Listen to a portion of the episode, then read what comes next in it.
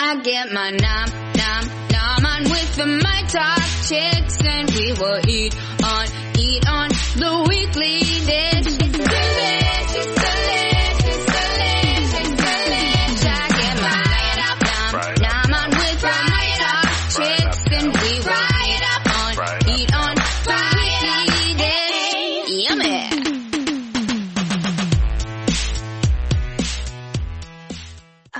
Everybody. This is Stephanie Hansen and Stephanie March, and we are here recording a second helping version of the Weekly Dish podcast. We are here with our guests, Mark and Beth Askegard, and they are sixth generation organic farmers. We are putting this podcast together on behalf of Minnesota Cooks, and Minnesota Cooks is a cool organization. We've worked with them at the state fair in years past, but of course, in times of COVID, our poor state fair had to take a little bit of a rest. Uh, Minnesota Cooks is uh, supported by the Minnesota Farmers Union, and it's a partnership that helps connect family farms like Askegard Organic Farm with chefs and restaurants and folks in the local food industry that are doing great work throughout the state of Minnesota. Uh, Steph March is here with me. How you doing today, Steph? I'm good. Super good. We, uh, Ready to talk about farming because that is probably much as much as I miss the uh the idea of uh fried foods at the state fair. I also Yeah. really miss connecting with people and like seeing people from all over this, the great state come down and really just have that that moment together. And I think that's what Minnesota Cooks for me does is it gets us a chance to chat with farmers and have them chat with chefs. And it's like we have that moment of synergy where we're all talking about food in its total like cycle. And I miss that. So I'm so happy to be able to talk to you guys today. Yes. Um, We are too. Good. So Mark Askegard, you are, are you the fifth generation farmer then? And Beth is his daughter. So would that make you the sixth? Yes. Yep. You have that absolutely correct. And, And you guys us- are, why don't you tell us a little bit quickly about your farm? Cause you guys are up in Moorhead, Minnesota, right? Yep. Our farm is located 12 miles south of Moorhead, Minnesota in the Red River Valley. Uh, we have about a thousand acres of ground that we farm organically. And the main crops that we grow are spring wheat, flax seed, oats, and soybeans. And then we have various cover crops that are intermixed in the rotation too. And is that like a, is that, are those the crops that have always been grown on your farm? Or, you know, is this something that you guys have rotated into? Well, there there are crops that we have grown at one time or another. Uh, it might have been several generations ago that some of those crops were grown, but yeah, we're reintroducing some of them into our cropping rotation. And but yes, they have been grown on our farm uh, going back several generations. Organic farming is something that I think, I don't, did it start in the 70s that that became a term? And have you guys always farmed this way and then you just happen to kind of be in vogue and good responsible stewards of the land? Um, well, my father, um, who was the fourth generation, originally he farmed organically, but then as times changed and technology advanced, he uh, converted his organic lifestyle to uh, conventional farming, and then uh, we transitioned our farm starting back in 1995 to organics. So we've been certified organic for what, 22 years now, or or more. And once you have that certification, because I know it's hard to get, does do you have to like reapply every year? Because we hear a lot in our grocery stores about, you know, natural foods and sustainable foods, but really unless it has the organic designation, it's hard to know what that really means, right? Yep, that's correct. So um, for the organic certification, it's a three-year conversion process. So if you had a had a field that you sprayed with chemicals, you could apply for organic certification, and it would take three years for that field to be actually certified organic. And then we have an, expe- an inspection every year. So yeah, uh, we have to keep maintaining that certification. Yeah. So during those three years of transition, we can't use any synthetic pesticides or fertilizers on that piece of ground. We have to refrain from using any genetically modified seeds also. And is that hard to do? Because we've heard about some lawsuits of people that these genetically modified seeds are kind of everywhere and seeds blow in the wind. Um, and blow from like farm to farm. Is that a concern when you're an organic farm? Like how do you keep all of that junk off and out of your land? Mm-hmm. It definitely is a concern, probably more so with corn since that is, you know, pollinated, uh, open pollinated. So, uh, it, the pollen can move from field to field and it can travel for several miles, the pollen. So it's a lot, much more of a concern if you're growing corn in your rotation. Uh, the biggest concern for us is, or has been, that we've had some, you know, chemical ca- contamination from other neighboring farms or, you know, farmers. Um, not intentional, but, you know, things that carry through the wind and things like that. Are you guys up? It can ahead. happen, but um, we also have to maintain buffer strips on the edges of all of our fields. Is it a 30 foot? 25 foot is mandatory. 25 foot buffer strip. So if we have any fields that neighbor a conventional field, we don't sell that 25 foot buffer as organic to allow for, you know, in case there was a drift of chemicals or something like that. Yeah. And are you guys, do you feel like your neighbors, your farm community up in Moorhead, are you you know, as far as being like organic versus conventional, tell me a little bit about the relationship between your, those different kind of farms. Um, well, we have a fairly good relationship with all of our neighbors. It's just that I think our neighbors are paying more attention to us to see that, you know, what we're doing because we're doing something extremely different than what they're doing. Mm-hmm. And this younger generation has been taught how to farm with you know, using the latest technology and that chemicals are good and that you need to have this technology and genetically modified seeds in order to produce vast amounts of food for people through, you know, because we're feeding the world supposedly. So, but overall we have a good relationship with our neighboring farmers.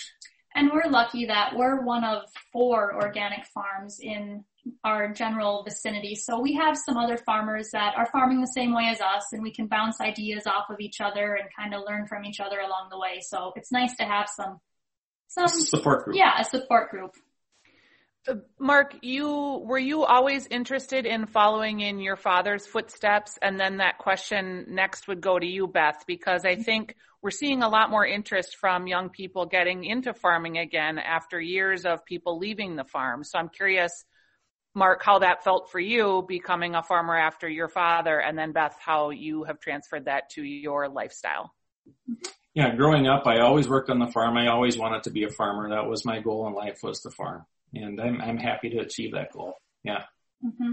And ever since a young age, I've always been at the farm. Um, I've grown up working here, started out at a young age, you know, pulling weeds in the field. So it's always been a part of my lifestyle. Um, I, when I grew up, I went to NDSU and I wanted to pursue a degree in medicine. And I graduated from NDSU with a degree in health sciences. And I was working at a dermatology clinic at the time. I applied to med school twice uh, I didn't get into the med school and I kind of just reevaluated where I was. I realized that I really missed being outside. I loved, you know, my coworkers at the dermatology clinic, but I really missed that hands-on, hands in the dirt activity. And I talked to my dad about it and I always kind of wanted to, you know, keep the farm in my life and he was very willing and open to accepting me and giving me a role at the farm and I really wouldn't change it. I'm very happy doing what I'm doing and I love being a part of the operation. So. So and yeah, it, I think farming organically really is uh, maintaining a career in the health field, yeah. which uh, Beth was considering pursuing. And it's That's just as important, I think. Yeah, I was noticing, I was reading your website and it's really about health and, you know, the healthy rural communities, not just from the sense of, you know, like economically, but it seems like by growing flax and doing these other, you know, kind of, you know, grains that are so important, these oats to healthy bodies and stuff. That's, I think that's a really interesting connection that you've done. Correct. Yeah. Yeah. I think a lot of people missed out on the connection between healthy soil, healthy animals, healthy plants, healthy people. Mm-hmm. So if the whole circle involves health, health of all four of those things, you're, we're going to have a healthier society. Okay, I have the dumb question in the group here, mm-hmm. but like, how does flaxseed grow? And, and are you literally harvesting the seeds? I suppose you are, but then do you have to do anything to them before you make them ready to put in a package and put on my yogurt, as it were? Right. Well, flaxseed, first of all, it's a very beautiful crop. If you've never seen a flax field, it gets bluish kind of lavender colored flowers on it. So it really, it looks like a field of flowers. So it's very beautiful. Um, the flax drops its flowers and it forms what's called bolls, which are like little balls and the seeds form inside the balls and you can actually shake the plant and hear the seeds rattling inside like a little rattle.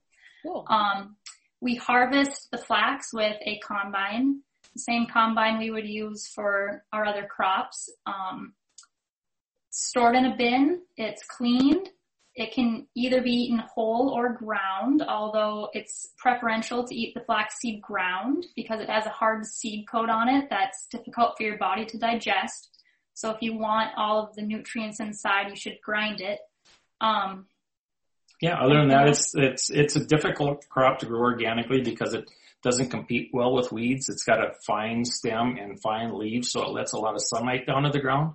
So whenever there's a lot of sunlight going down to the ground, it, you know, it will stimulate weed seed germination. So it, it's tougher to grow that way organically, but otherwise it's a fairly easy crop to grow. We plant it with a uh, press drill, just like we do with our spring wheat. So you just put the seeds in the ground about a half inch deep and uh, let mother nature take its course and hopefully we have some nice weather and it emerges in a few days after seeding.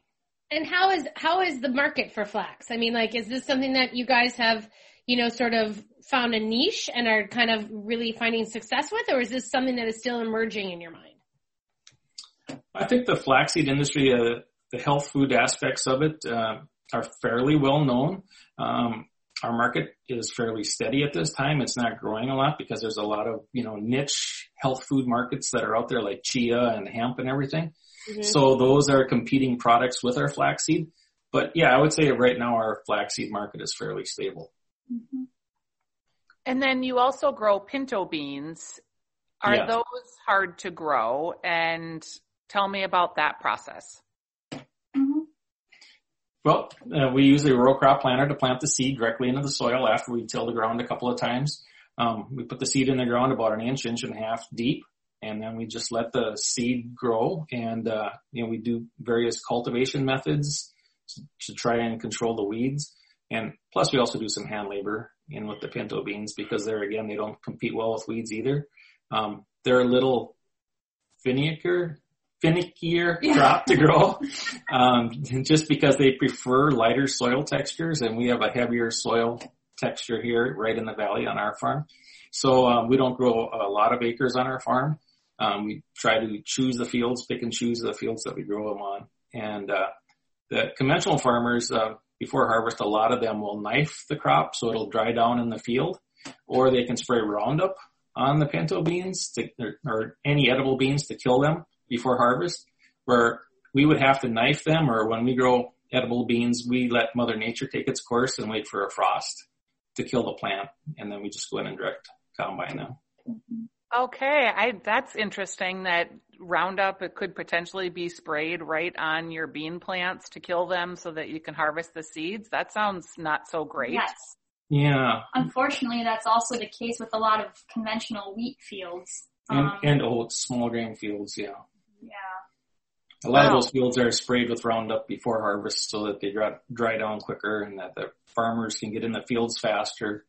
And uh, yeah, uh, it's kind of controversial.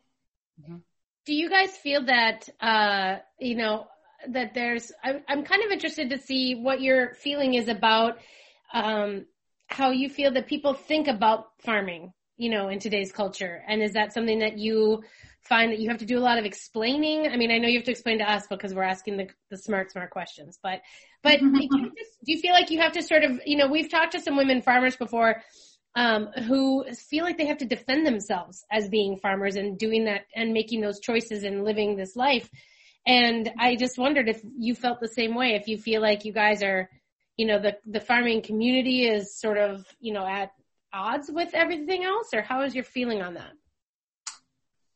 Well, as far as being a female farmer, I think I'm very fortunate. I have a really strong support system. Everyone in my family encourages me and is there for me and helps me. Um, I have a husband, Tony, and he supports me in farming completely.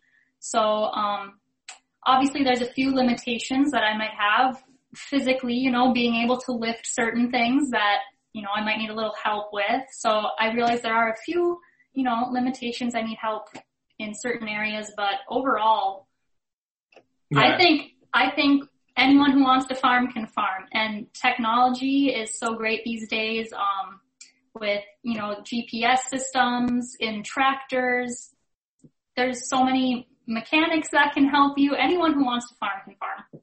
So I don't feel like I'm at a disadvantage because I'm a female.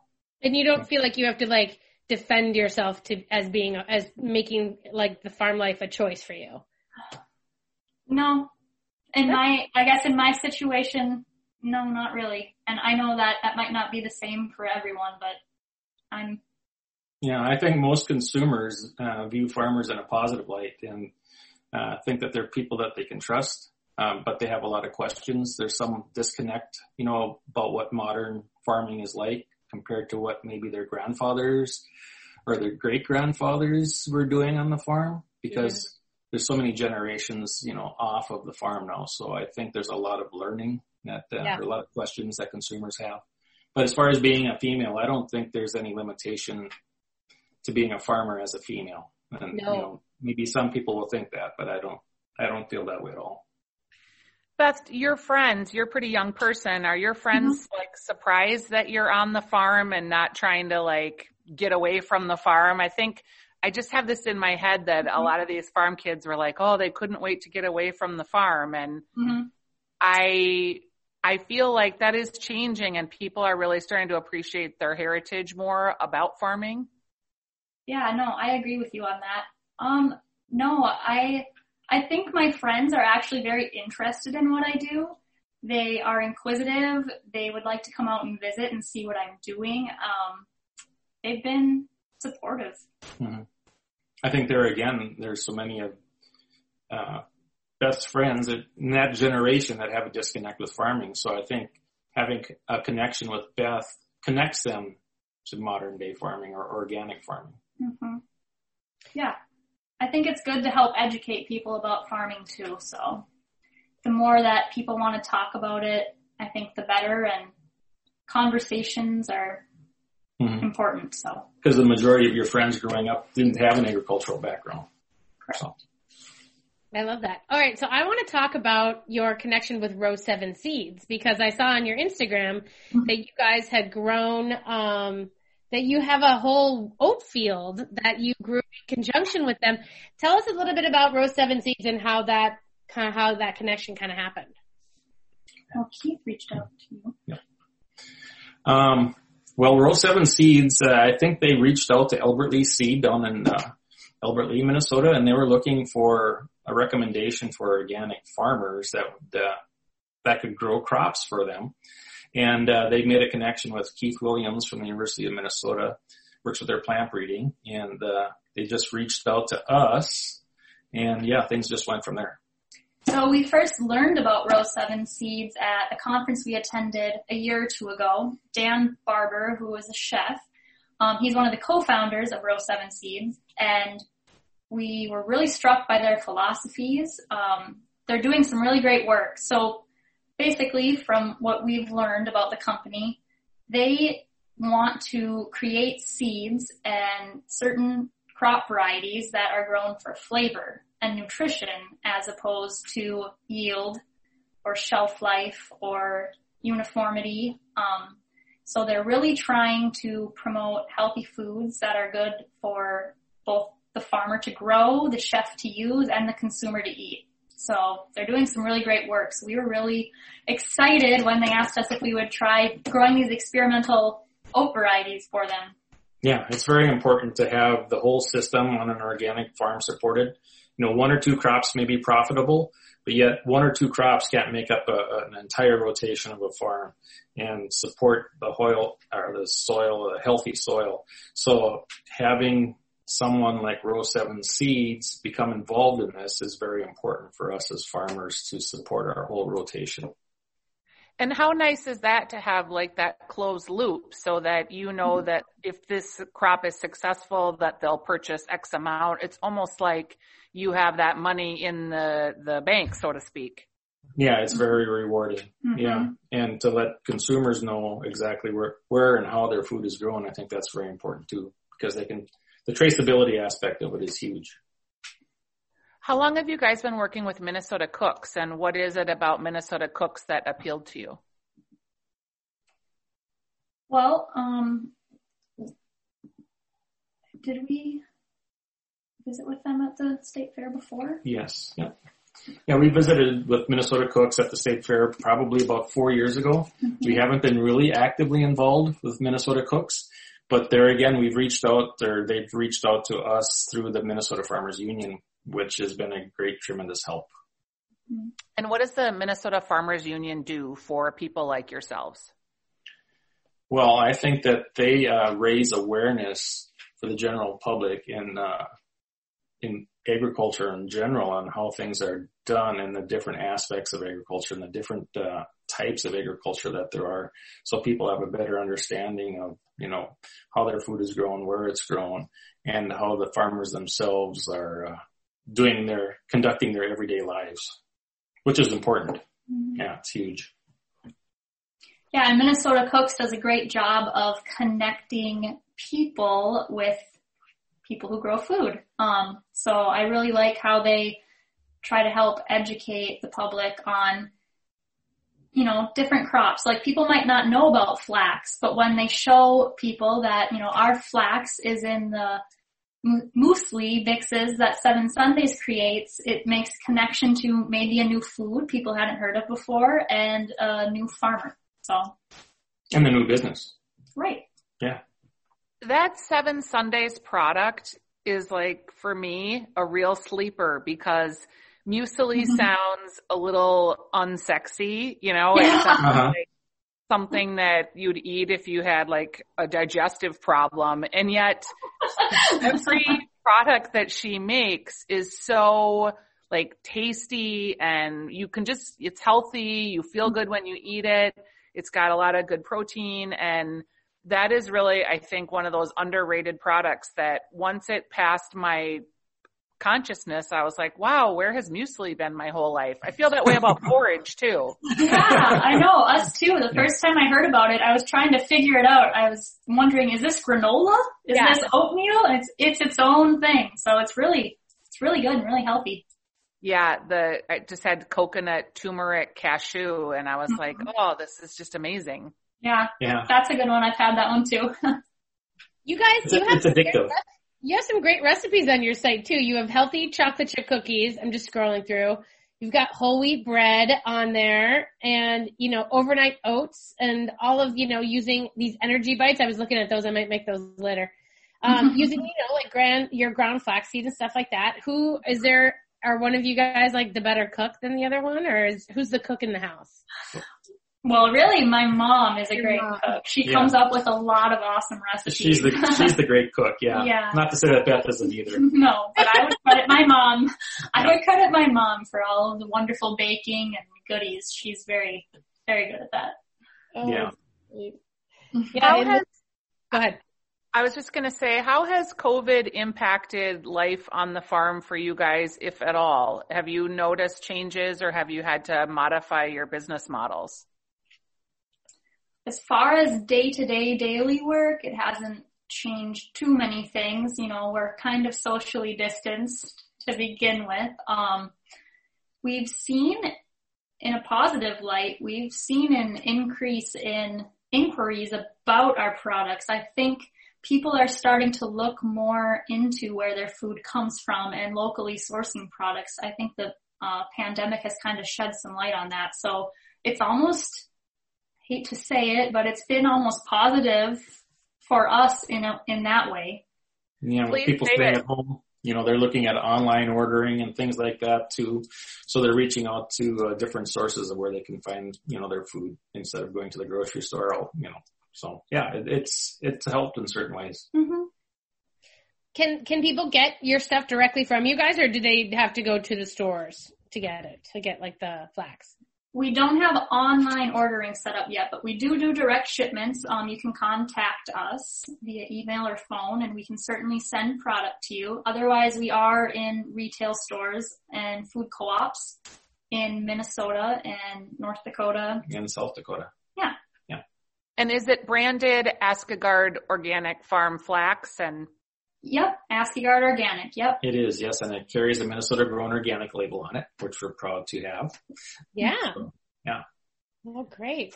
All right. And people can follow you on Facebook and Instagram too. Who runs your social media? I do. Yeah. I'm in charge of that. Is it challenging? I mean, we hear a lot of small business owners, they're like, oh, social media, we love to have it, but boy, is it hard to keep up with. it's hard to keep up with when we get a lot of, you know, comments and questions, but honestly, I love it. I love photography and I love taking pictures. I joke sometimes if I'm riding in the tractor with my dad, I'll say, stop the tractor. I see a picture and I'll get out and take a picture and he's like, what are you talking about? but I mean, I love taking pictures and making little videos and sharing them on social media. So I think that helps connect us to the consumer as well. So Yeah. I really enjoy it. The farm's Well, fortunate that mm-hmm. Beth has that, that capability and she's good at it. There's definitely that trend, you know, with the millennial farmer and stuff to sort of have, you know, connecting, you know, local farmers who I think also, you know, kind of may know people in your region, but then being able to connect to other farm regions across the state and across the country, I think, which is really interesting because you're all doing kind of some of the same things or, but, you know, Mhm. kind of reading each other's reactions and stuff is interesting. Yeah, Yeah. It really can connect you to a lot of people. So Yeah. The networking aspect is tremendous on social media. I think people would be surprised to know how much technology you need to be familiar with and acquaint yourself with and use every day in a farming setting. Mark, over the course of your lifetime, has that responsibility and expectation of your technological capabilities increased or changed? Oh yeah, it, it's definitely increased. Uh, things have changed so, you know, drastically in the 40 years that I've been farming. You know, we were just, uh, everything was done manually, a lot more lifting and, uh, you know, just things weren't done in bulk like they are today. You're picking up bags and, and everything and, and dumping them into your planter of seed. And, and now we've got RTK GPS, you know, so you have automatic steering.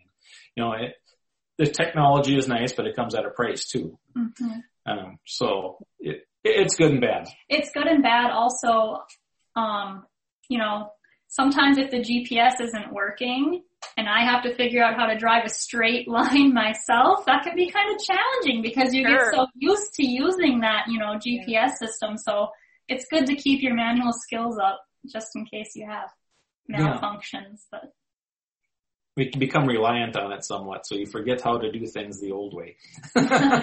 Right. Yeah. Even though you're doing it. What, Which is, you know, we like to incorporate the best of both in organics. We like to, you know, incorporate some modern technology, but yet we like to go back to the old and, and visit the things that are like heirloom seeds or things that may be more nutritionally superior or, uh, you know, so that we try to incorporate the best of both worlds into our farm. So what is your favorite, I want each of you to tell me, what is your favorite thing about farming for you personally? My favorite thing about farming is being my own boss. Yes. Independence. And I think organic, I think organic farming allows me to have more independence than a lot of other farmers that farm conventionally since, uh, you know, this technology has patented seeds and seed forms, so you can't save seed and replant it. You have Yeah. to buy new seed every year. So I like that independence and freedom of being able to grow a seed, save it, clean it, and plant it again if I so choose. So yeah, I like to. Independence for me is a big thing. I love it. My favorite thing about farming is just being in nature and feeling like I'm a part of nature. Um, I like walking in the field and hearing the crickets and the frogs and, you know, seeing the sunset at night and the sunrise in the morning. It's just, it's really rewarding to feel like, you know, it makes you feel like you're doing something good. It's fulfilling. It's real. It's real. It's like you're part of God's creation. Yeah, Yeah. it's real. Yeah. I love it. I think I would be Beth. I think I would totally be in that same thing. I think I would be like standing and staring, like touching all the tops of the wheat and I- staring. I would Yeah, do that that's me. all the time. Uh-huh. Yeah.